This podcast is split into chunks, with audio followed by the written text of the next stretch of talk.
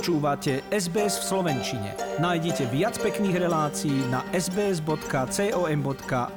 lomeno slovak.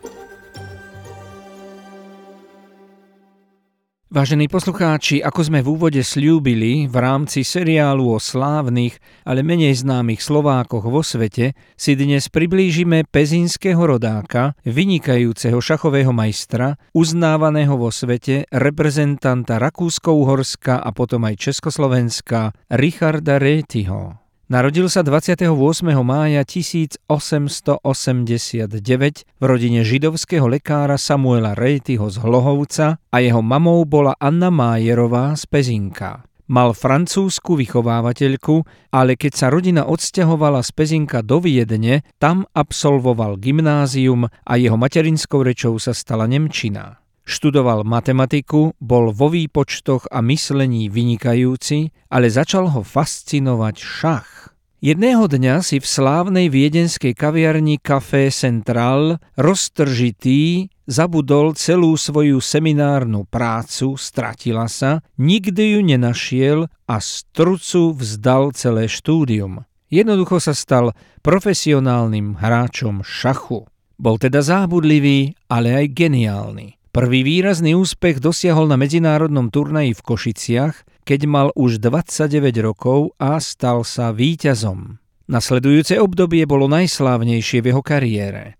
Hneď po prvej svetovej vojne medzi rokmi 1918 a 24 dosiahol veľké turnajové úspechy a patril do absolútnej svetovej špičky. Roku 1924 sa stal prvým človekom, ktorý vyhral nad veľkým Kapablankom, ktorého považovali za neporaziteľného. Réty sa stal radikálnym novátorom šachového otvorenia a zaradili ho na čelo tzv. hypermodernej šachovej školy. Po ňom pomenované otvorenie Rétyho hra Bielý jazdec na F3, čierny pešiak D5 a biely pešiak na C4 mu aj po smrti patrí ako unikát.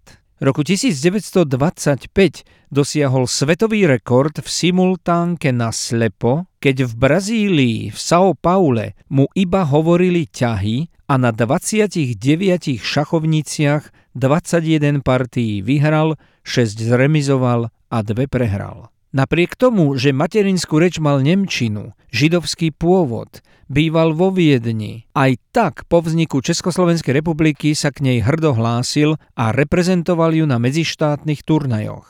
Prihlásil sa za jej občana vo svete a vystupoval ako silný propagátor spoločného štátu Čechov a Slovákov. Réty vychádzal veľmi dobre aj s legendárnym politikom Vavrom Šrobárom, jediným Slovákom pri vyhlásení Československa 1918 na miesto Štefánika, ktorý bol potom ministrom pre správu Slovenska i ministrom školstva. Šrobár bol však okrem vlády aj predsedom prvej šachovej organizácie na Slovensku. Réty vždy vybavil na pohľadniciach zo sveta Šrobárovi aj ďalšie podpisy najlepších hráčov tej doby, Kapablanku a Maršála. Úžasné znalosti zúročoval aj v odbornej literatúre. Jeho kniha s názvom Majstri šachovnice z roku 1930 je stále považovaná za jednu z najlepších šachových na svete. Je autorom aj ďalšej knihy Die neuen Ideen im Schachspiel Nové myšlienky v šachovej hre z roku 1922 a aj táto patrí ku klasickým dielam šachovej literatúry. Keď Capablanca po 8 rokoch bez prehry musel kapitulovať v New Yorku po 31.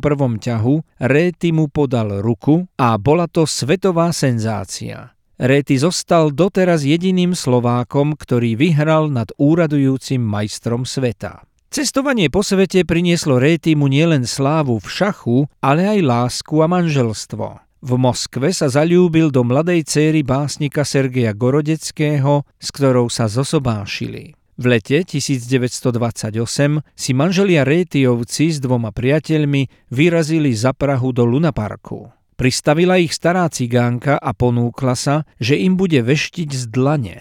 Zrazu im zdesená nechcela nič povedať. Až na naliehanie prezradila strašidelnú veždbu, že jeden z nich zomrie do mesiaca, druhý do roka a tretí do dvoch rokov. Ich priateľ, mladý právnik, ochorel rýchlo na zápal pľúc a o tri týždne mal pohreb.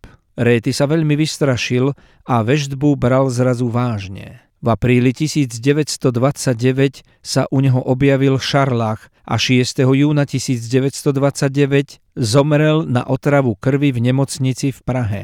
Réty ho pochovali vo Viedni. Tretí z mužov v Lunaparku, ktorému cigánka vyveštila odchod zo sveta, síce do dvoch rokov nezomrel, ale v holokauste mu nacisti odvliekli celú rodinu do koncentračného tábora a všetkých jej členov zavraždili. Takže Richard Réty z Pezinka, ak niekomu nie je známy a miluje šach, vydal knihy, sú k dispozícii a treba sa učiť. Páči sa mi? Zdieľajte, komentujte, sledujte SBS v Slovenčine na Facebooku.